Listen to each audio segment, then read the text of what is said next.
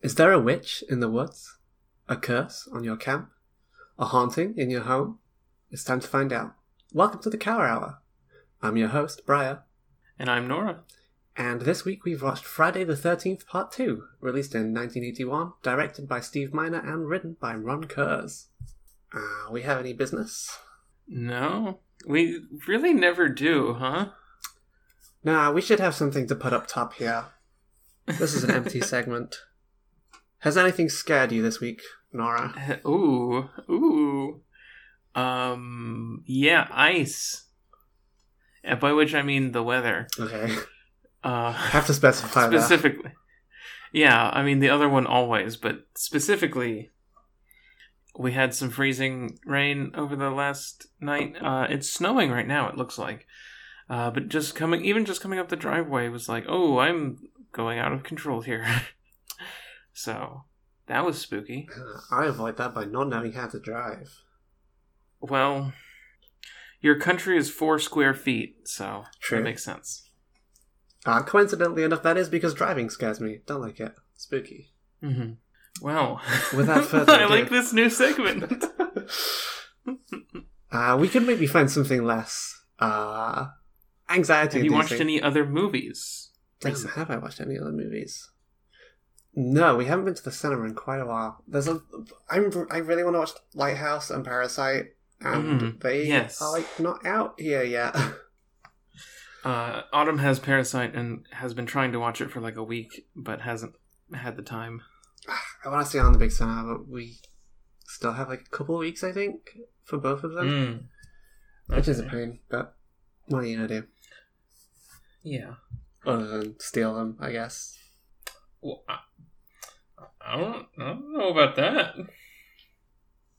Who would steal movies? Absolutely no one would ever do that. Well, speaking of which, Closes closes Plex. Who would just, Just- steal we movies? just turn that VPN off. Um, okay, yeah, let's hit the summary. Uh, so, Friday the Thirteenth, Part Two.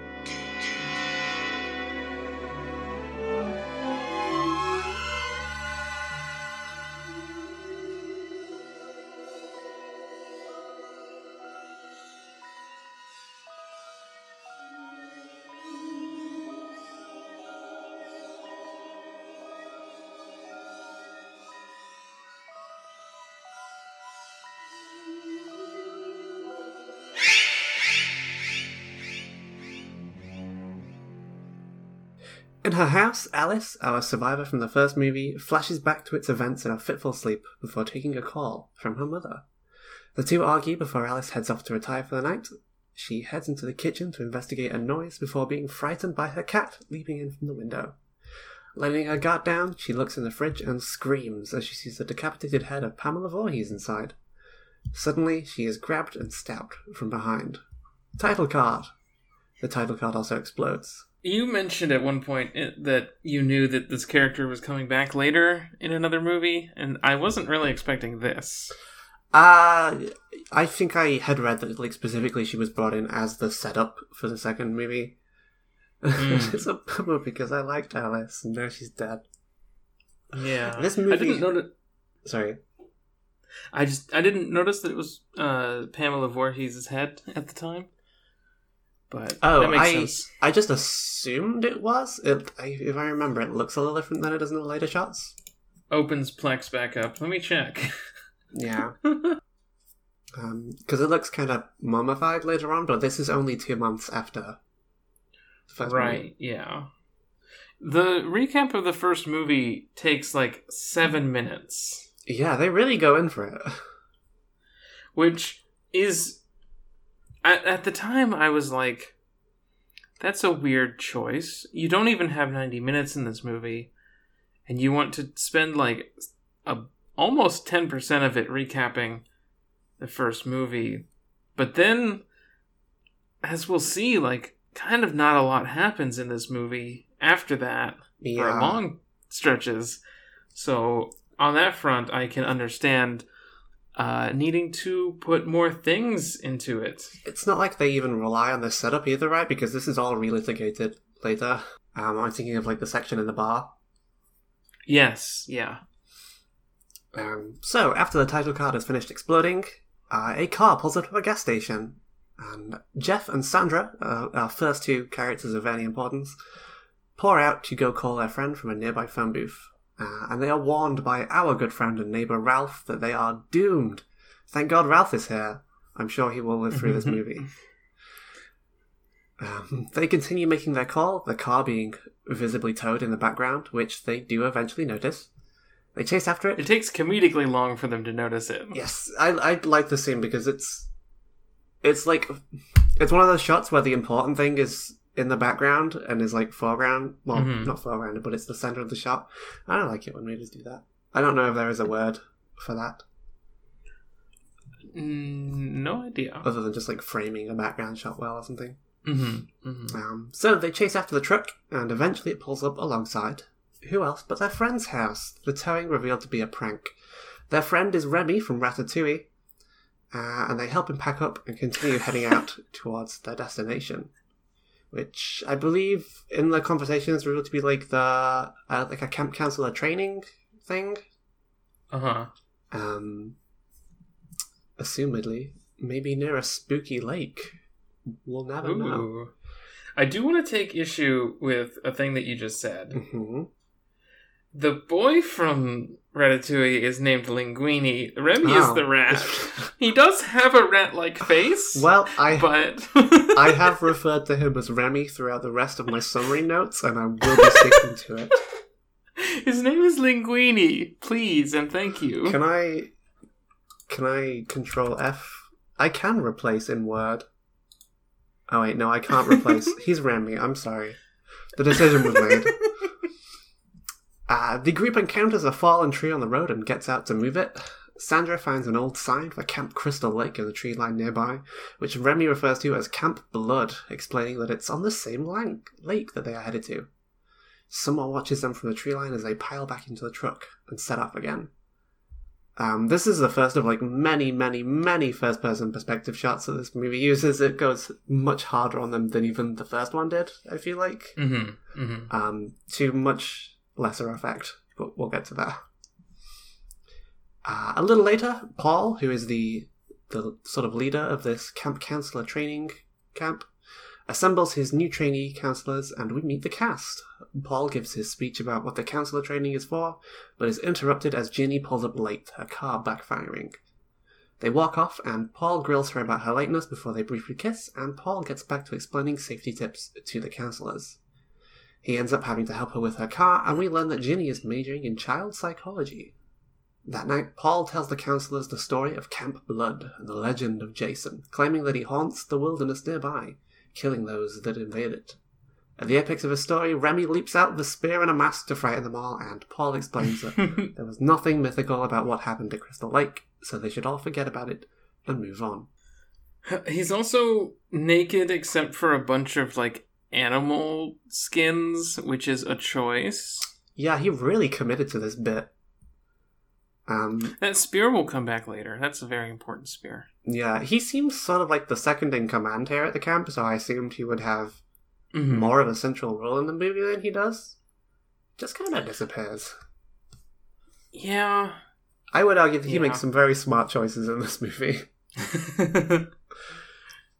Uh, so they all hang around for a little while, being watched from the windows by a mysterious figure, and Ginny heads off to bed. Sandra tries to convince Jeff to take her to Camp Crystal Lake, and Ginny is surprised at her cabin by Paul with romantic intent. Ralph observes them from the window, but is garroted from behind. It is a, a huge misstep to kill off such a flagship character so early in the movie. What will we do? Rest in peace.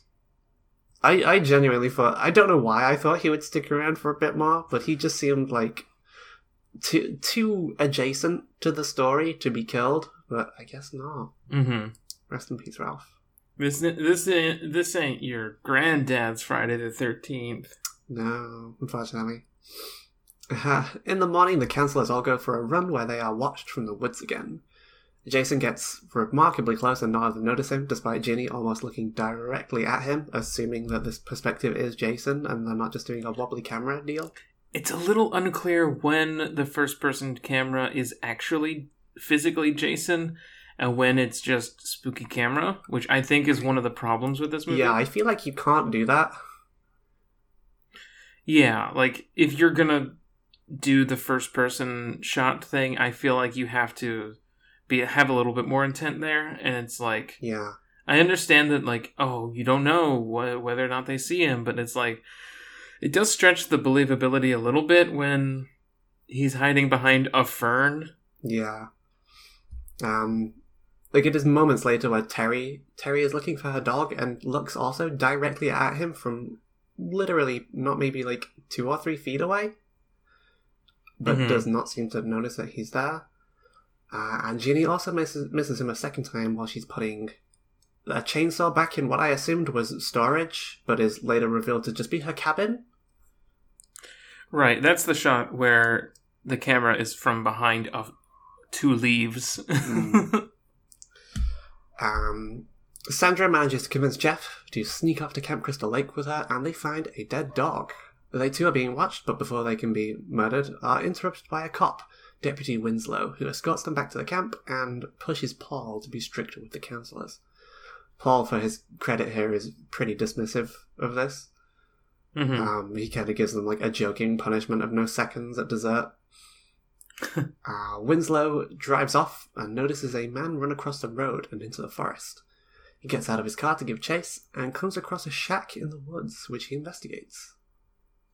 Inside, he opens a door to see something that shocks him, but before he can do anything about it, is struck from behind with the back of a hammer and killed.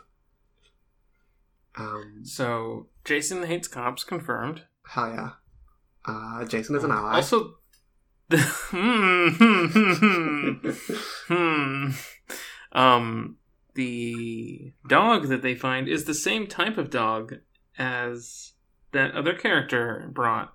Hmm, spooky. They do but also. it's Jeff and Sandra, as they sneak go back up to the beach, remark that they are not going to tell Terry that they have seen that. mhm.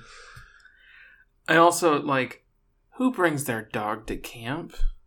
I mean, Well, okay, a bit a big dog, understandable. A tiny little house dog for inside dog, not not not a camp dog. That's not a camp dog. I mean, as we will see shortly, Terry also just like doesn't wear underwear ever, apparently. So she's making all kinds true. of decisions. I support her. Valid, tbh. um, I don't know, like what sort of. I don't know anything about states. Is it is it hot there? Is it cold there? Where is Camp Crystal Lake? Who knows, really? Where is I've only ever been to Florida, so America is Yes. is Florida to me. And I know that's Oh. not right, but this? Is giving me directions to a real place called Camp Crystal Lake in Florida, okay, I remember Florida being very hot. which maybe I want in fiction though. Come on.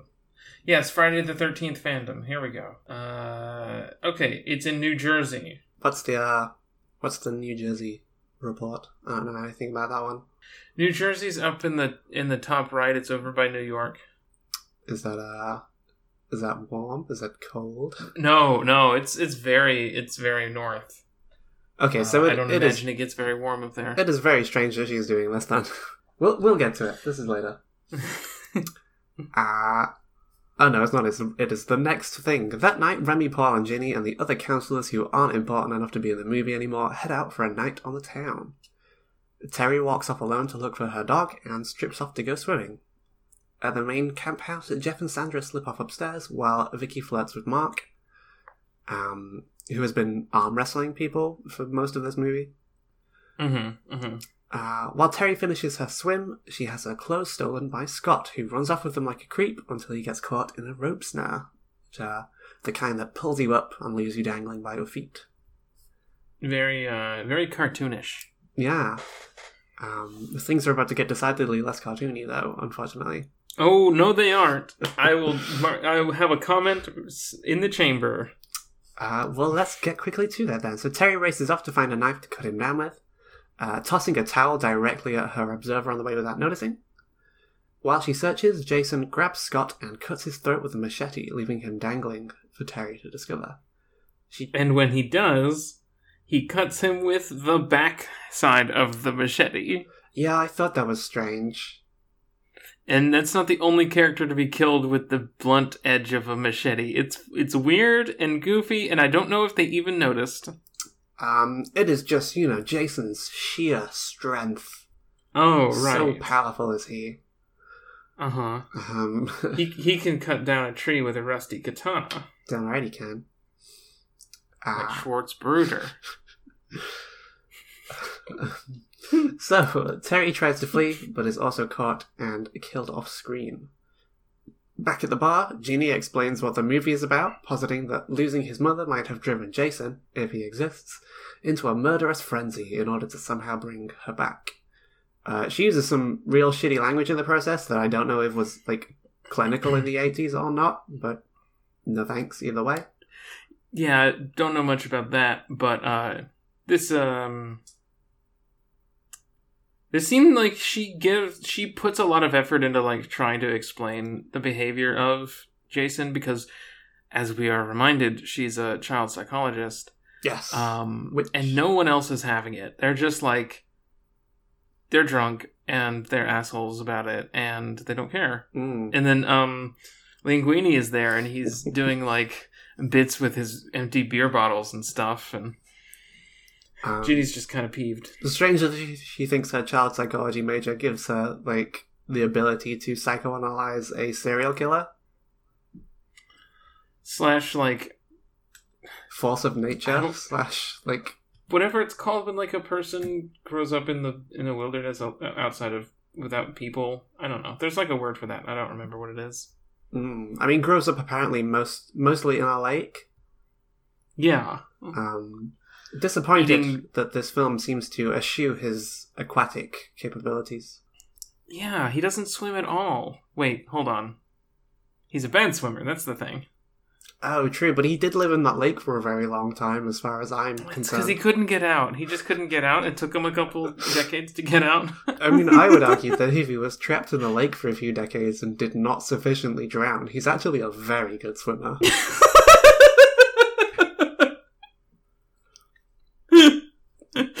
ah, yes, Goku rules. yeah, I mean, maybe maybe the real Jason is off in like some sort of fishman situation, and this Jason Hmm. just kind of happened to find a head one day and was like, "This is my thing now." I'm all about this head. 2020, I'm all about this. so, 2020, the year of head. God, I'm untagging myself from this.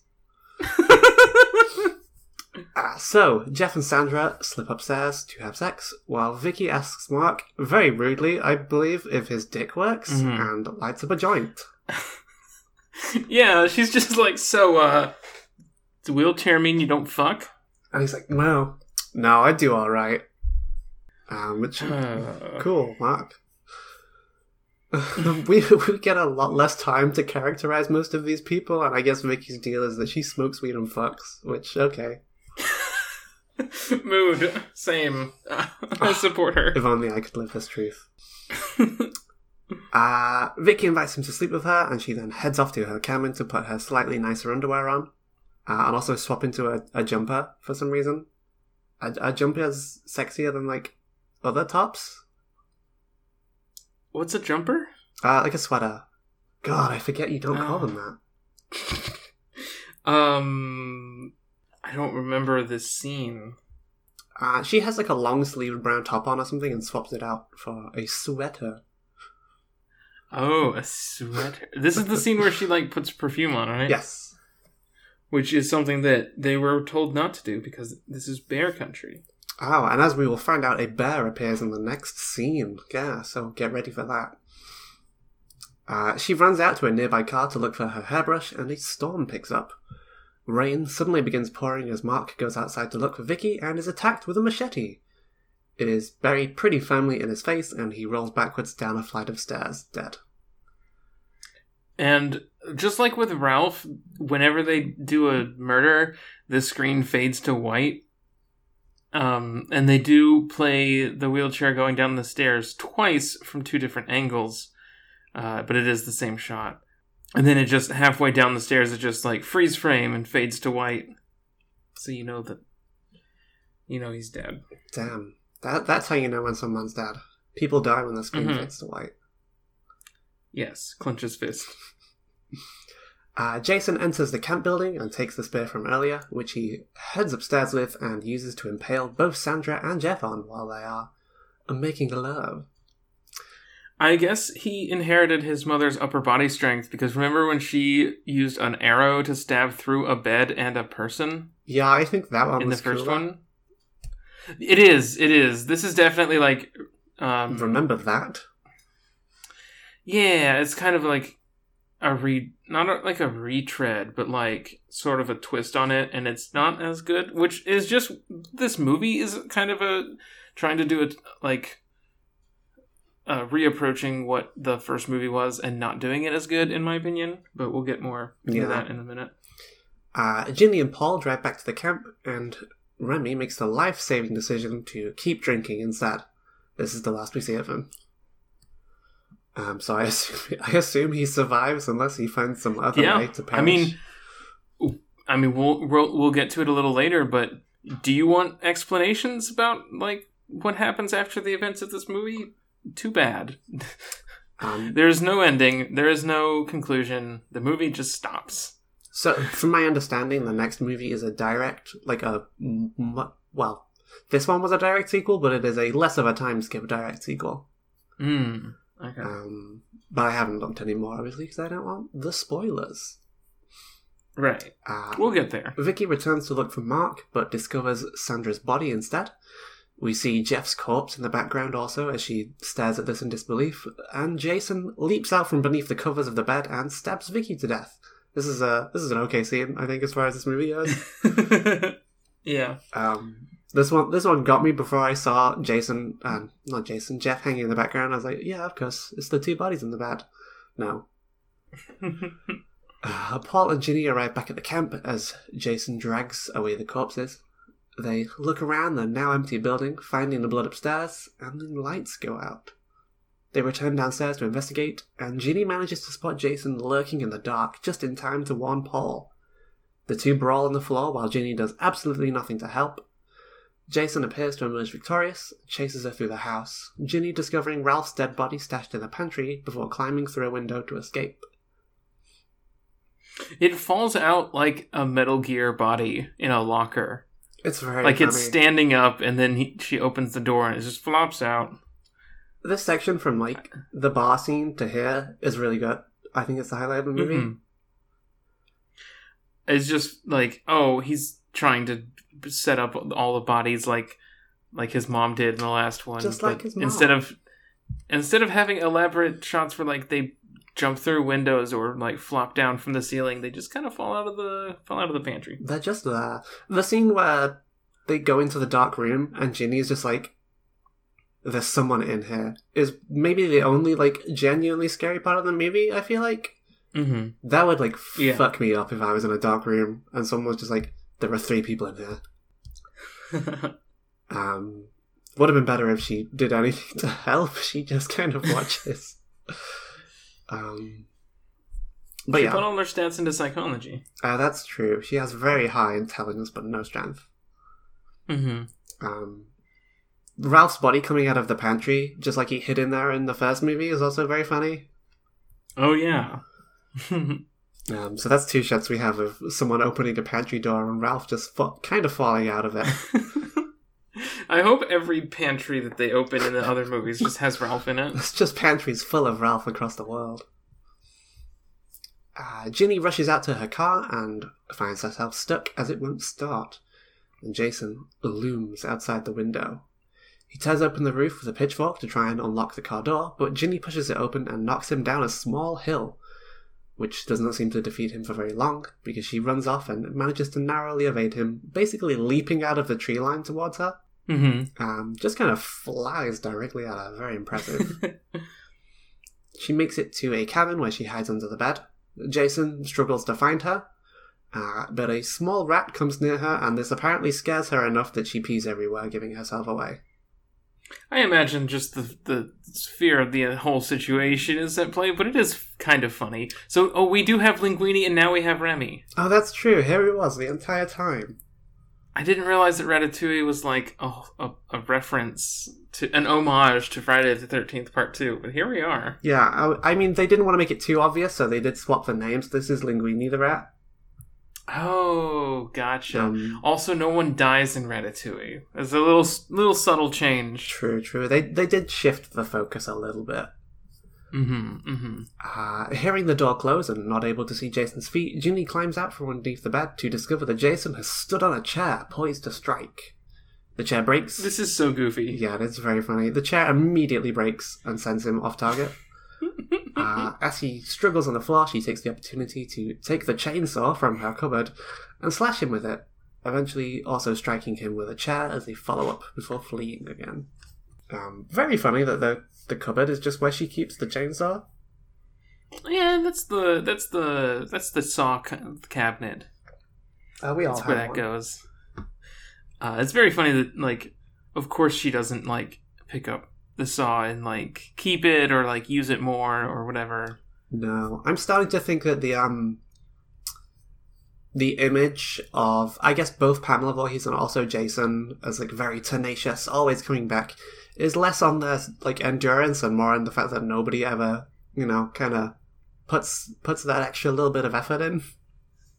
Which movie do you think will have the like nascent self awareness to try and like lampshade that or like make a like maybe not make a joke about it, but like be aware enough to point that out. I feel like movie three probably. I think they go through this quickly. Mhm. Okay, because it's worth noting that like uh, a lot of these movies. I'm just gonna pull up the 'Cause, like page here. the first movie's the same, right? Pamela Voorhees gets knocked to the floor like three times before. Ah, she's a Zelda boss. Yeah, my point being that um so but the first one came out in 1980 and the eighth one came out in 1989. Ooh. So these are almost yearly movies. So it's uh, I'm curious like how fast the like being aware of itself manifests in that way, you know. I feel like it's quick, right? Because a lot of slashes are just very, not even like derivative of the genre at large. They are very like self derivative. hmm I know that the next one is directed by the same director as this this one. Hmm. Um, I think this was the he didn't direct the first one, right? Oh, Sean S. Cunningham did. Okay. So she flees off again, heading out along a, a familiar path before heading at a shack in the woods. She enters to search for help, but Jason has already taken up the chase again, and she barricades herself in a small room before realizing that it contains a shrine topped with Pamela Voorhees' decaying head, some of her clothes, and the bodies of Terry and Deputy Winslow. Not sure why he dragged Terry's body all the way out here and nobody else's, but sure. Cuz it's a girl, Oh, maybe. I mean, he killed I'm Vicky, right? guessing. Like, Vicky got killed. If that's Is she not in here? no, that's Terry. There's Deputy Winslow, and there is a body that is like too old to be identified. Who's probably Um, Alice, right? Now that I think about it, That might make sense. because this is some months after she's disappeared. Uh, you know what I'm gonna do?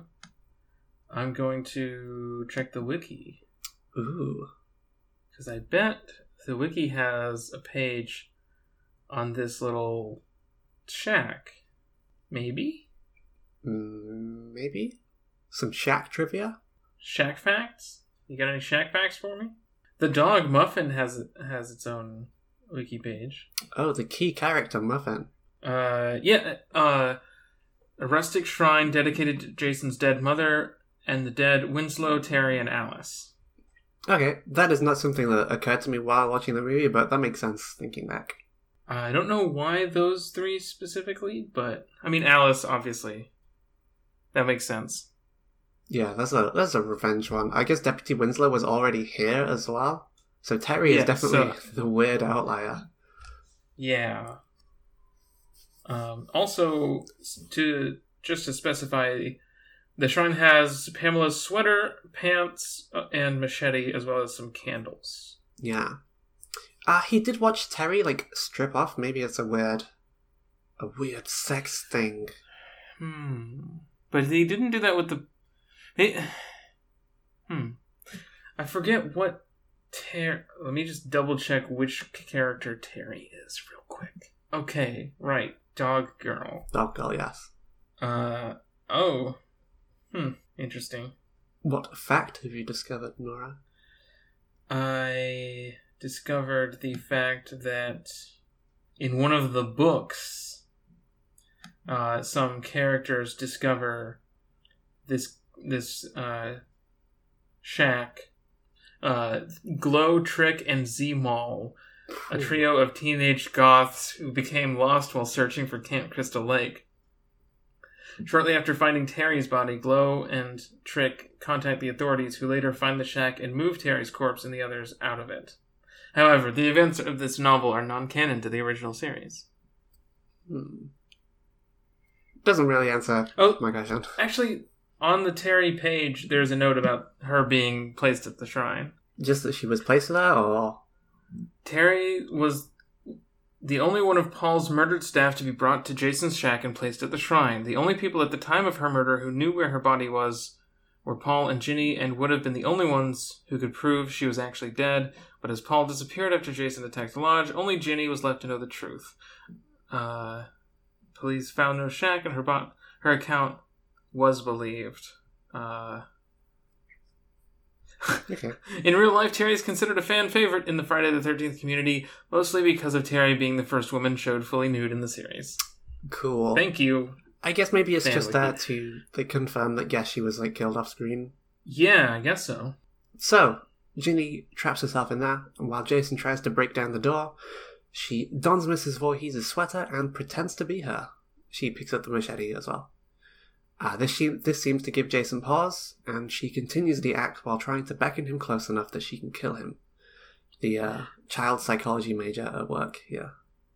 I will say that um, I just had been scrolling through the wiki summary, which is even longer uh, of a summary, but it describes it as a trance. And I think in the video game you can do this in like the multiplayer game. You can use the sweater to put Jason in a trance That does make to like sense. fight him. As she raises the machete, however, Jason notices the head on the shrine behind her and blocks the blow with his pick. Uh, he slashes at Ginny, but Paul reappears and grabs him, occupying him long enough for Ginny to grab the machete again and bury it in Jason's shoulder. He collapses to the floor, seemingly dead. Ginny unmasks him, and the two seem disgusted by what they see, but we don't get to see it quite yet. Um, they return. Also, when she uh, attacks him and does like the final blow, it does do the slow motion as the same as it was in the first movie when uh, Pamela was about to be beheaded. Oh, true, yes. We get kind of a, a lingering shot on that. Not the last one of the movie, but it is. No, no. Definitely trying to sort of sell the movie, sell the fact that he is dealt with while we still have couple minutes left. mm-hmm. Mm-hmm. Uh, the two return to Ginny's cabin, believing the night's events to be over until they hear a rattle by the door. It turns out to be nothing more than Terry's dog finally showing up, which distracts them both as Jason dives in through the window to grab Ginny and drag her outside. Uh, during the attack, the camera deeply like revels and focuses on Jason's facial disfigurement. The idea of someone having them Mhm. clearly a lot scarier to the filmmakers than any of the murderers this far that did not get this treatment. Mm-hmm. And Ginny reawakens as she's been carried into an ambulance. Paul and Jason are nowhere to be seen, but it is revealed that the head of Mrs. Voorhees remains on the shrine. And that is Friday the 13th, part 2.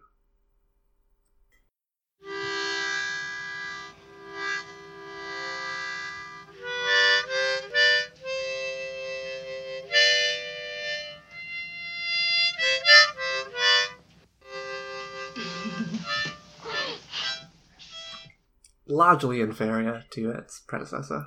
Oh, absolutely. Um, a lot of this movie is just like, oh, you didn't.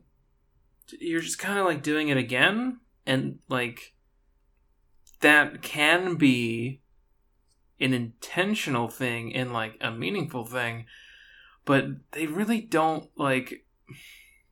There's not much here where they could be like, oh, it's like talking about generational trauma or like the cycles of violence. It's just it it just happens again, and they don't.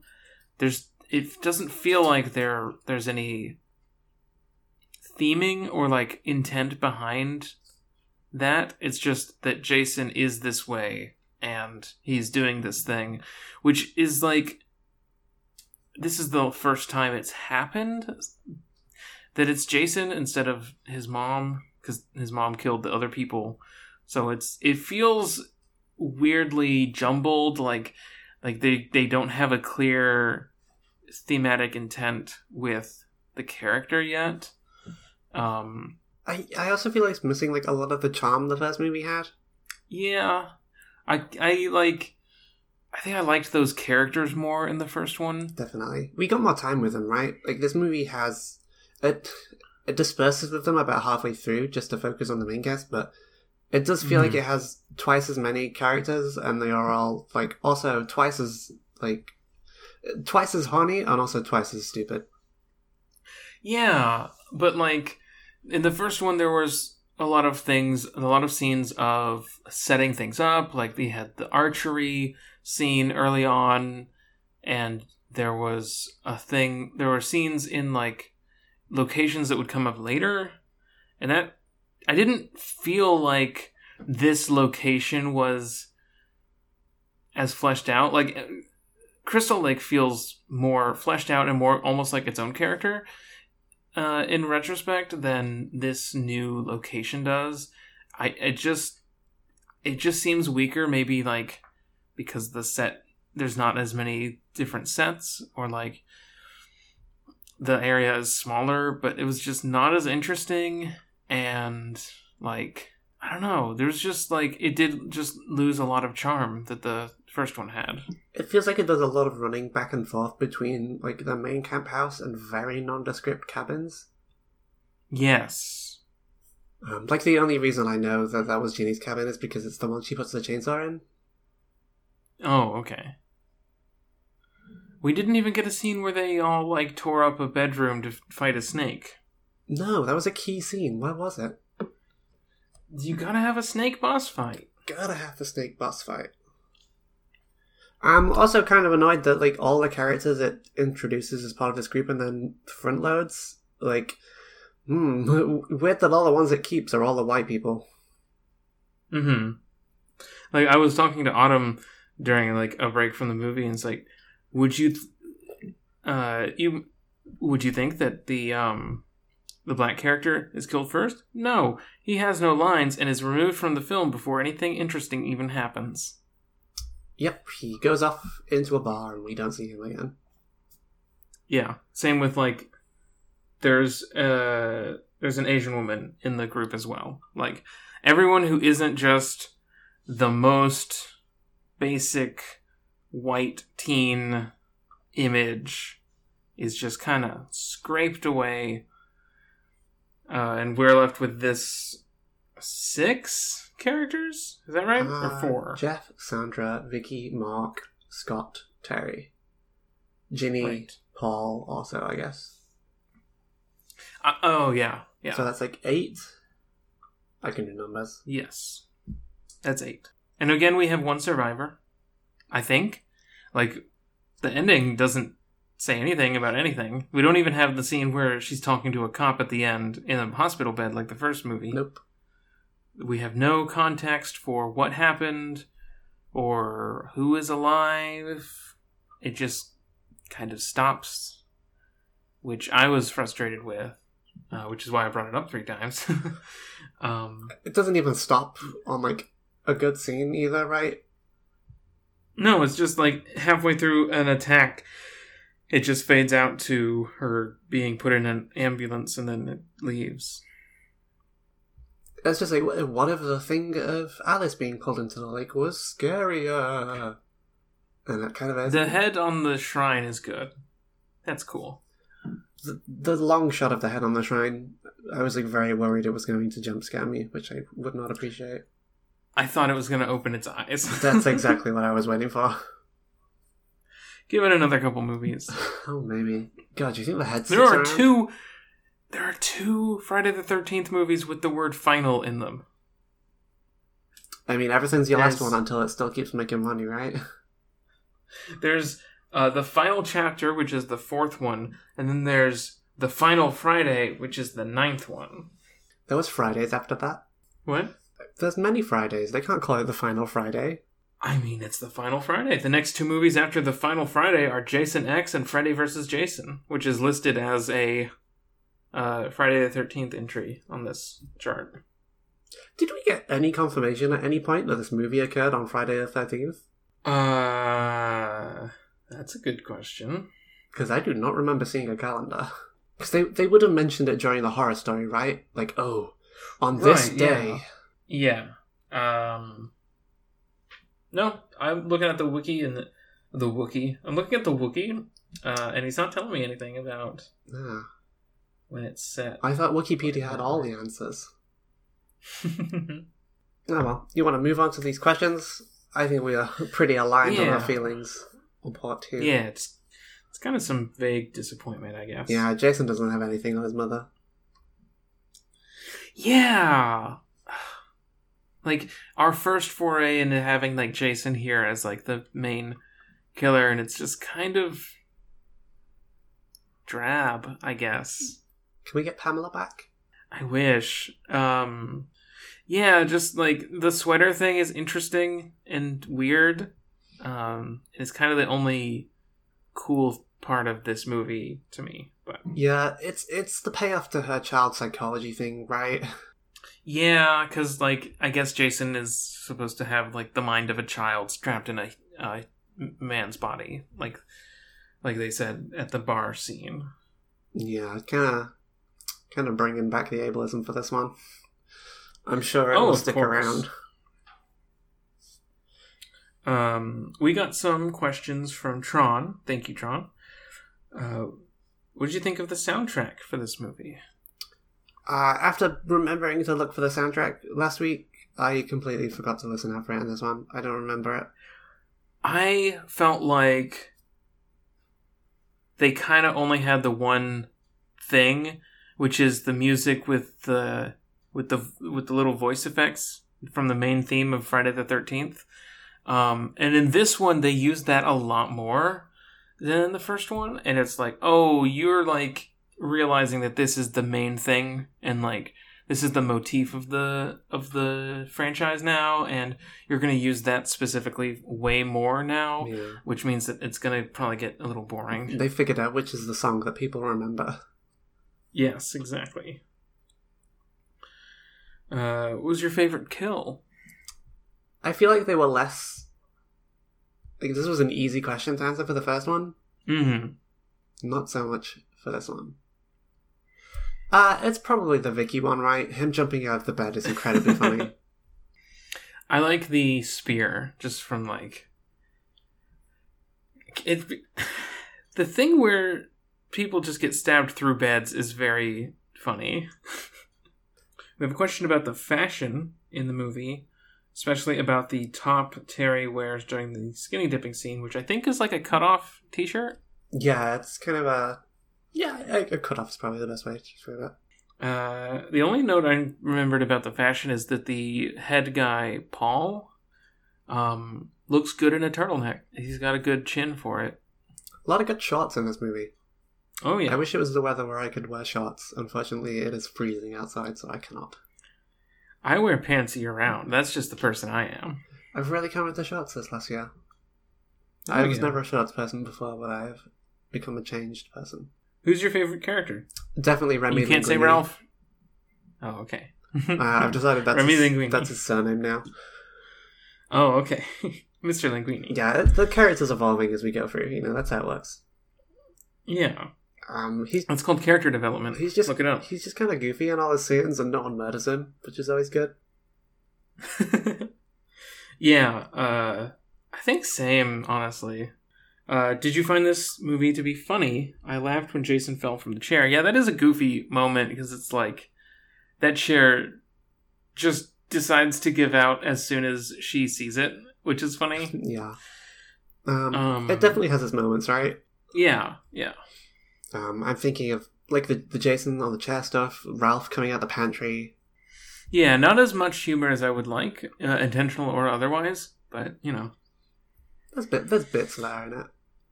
Yeah. Uh, what are your thoughts on the scene in the bar? Did you feel bad that uh, Vicky wasn't able to hook up with Mark in this movie? Uh not really. Like we didn't get really any development. Like what do we know about Mark? Um nothing. He was injured in a motorcycle crash. Yeah, uh, I actually had to look up who Vicky was when I got the when I first read the question because I couldn't remember the characters apart. But um, Yeah, like we know nothing about these people, right? It is basically impossible. yeah, um, her flirting game is pretty on point. I will say. Very powerful, very forward. Yes, I'm a big fan. Uh, that's, that's all I have to say about that, I guess. Um, there's a couple more questions here that I think we already answered, which means it's time for me to take you to hell. Hell yeah. We're gonna go to Funko.com. Um, This is what I live for. ooh, uh, front page. We are greeted with the London Toy Fair reveals. Ooh. What is that? What cursed products have they brought to my shore? Uh, we have Easy E. Ah, the famous rapper. Uh, we have Nancy and Bonnie from The Craft. Who and who from the what? Craig Jones from Slipknot. Oh, Craig. He helps us with recording. Yeah, and we remember Slipknot from last week. Yes. How could I forget? Um, we have Salt from Salt-N-Pepa, and Pepa from Salt-N-Pepa. A lot of like old musicians. Frank Beard from ZZ Top. Sid Wilson from Slipknot. V Male from Cyberpunk 2077. Oh, Not female, V Male. Um, Lil Wayne. Hobbs and Shaw from Hobbs and Shaw. Uh, Shania Twain from Shania Twain. Really, just picking up the characters that you know, Funko collectors are so invested in. There's also a bunch of X Men characters that I don't know why they're. Are the X Men doing Anyway. anything? What? Are the X Men like doing anything right now? I don't know. I still haven't seen Dark Phoenix, so I want to.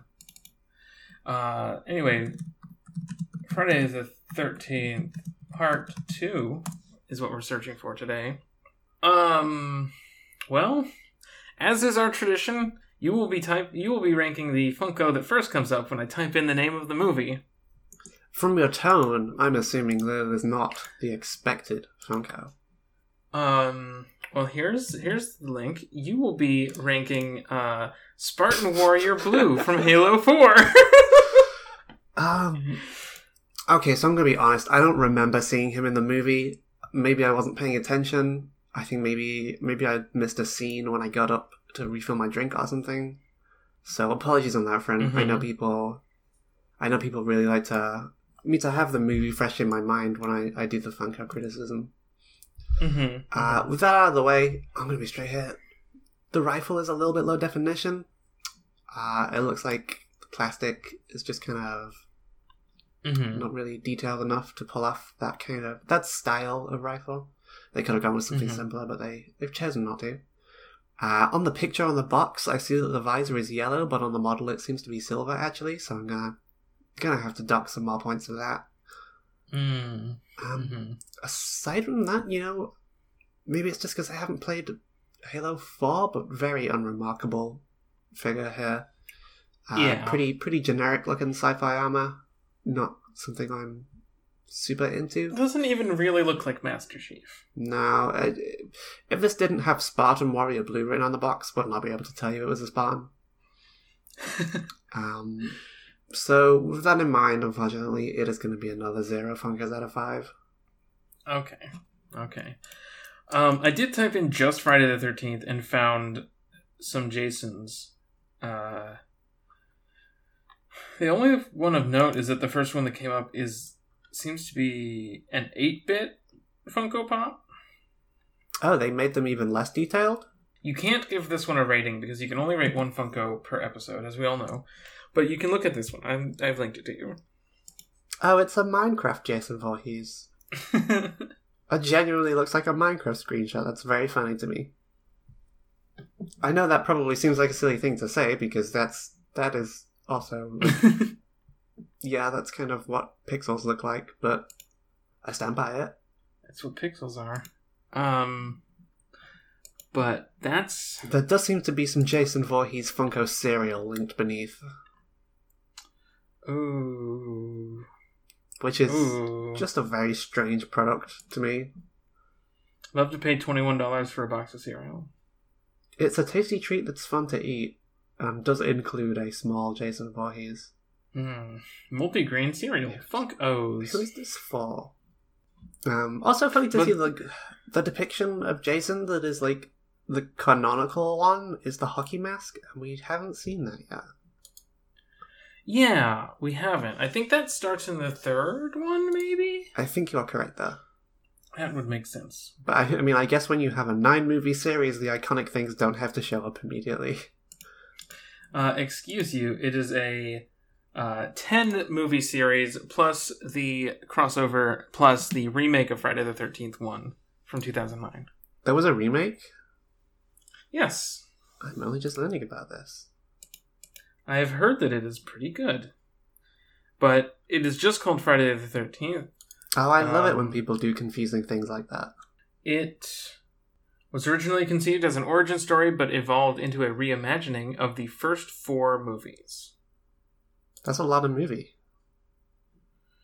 Um, yeah, so that's a weird thing because it is like I don't think they have a Pamela in that movie, you know. Mm, but she's the best one. So far, so far, um, I will say, um, Friday the Thirteenth Part Two came out less than a year, less than a calendar year, technically, then uh, after Friday the Thirteenth one. That's a very quick turnaround. Yeah. Um, I am looking at a, a figure of Jason here where he has he's dual wielding a sword and an axe, both made out of bones. Uh, he has Ooh. he's wearing some big belts and chains. Uh, some of his chest is exposed. There are like ribs coming out. Uh, a pretty cool design. Hey, no ranking. I didn't rank it. I said it was pretty cool. Mm, you're reviewing. So, Reviewing is like ranking. my apologies. I will save my Funko energy for next time. I think that's all I got for Funko Zone this week. Well, it is always a pleasure to visit the Funko Zone. Is it about time to head out? Do you think? I think so. Uh, where can people find you on the internet, Nora? Well, you can now find everything I do at norablake.online, which is my website. It's pretty cool. Uh, you can follow me on Twitter at neither Nora as well. I'm so glad you finally gotten online. I'm finally here. Been logged off for so long, but now you're back. I, I know. Uh, people can find me on Twitter at Weregazelle. There is links to everything I do there and on my website at weregazelle.com. Nice. Uh, but unfortunately, time's up for the Cower Hour. You can join us next week as we watch The Descent with a special guest. But until then, good night. Good night.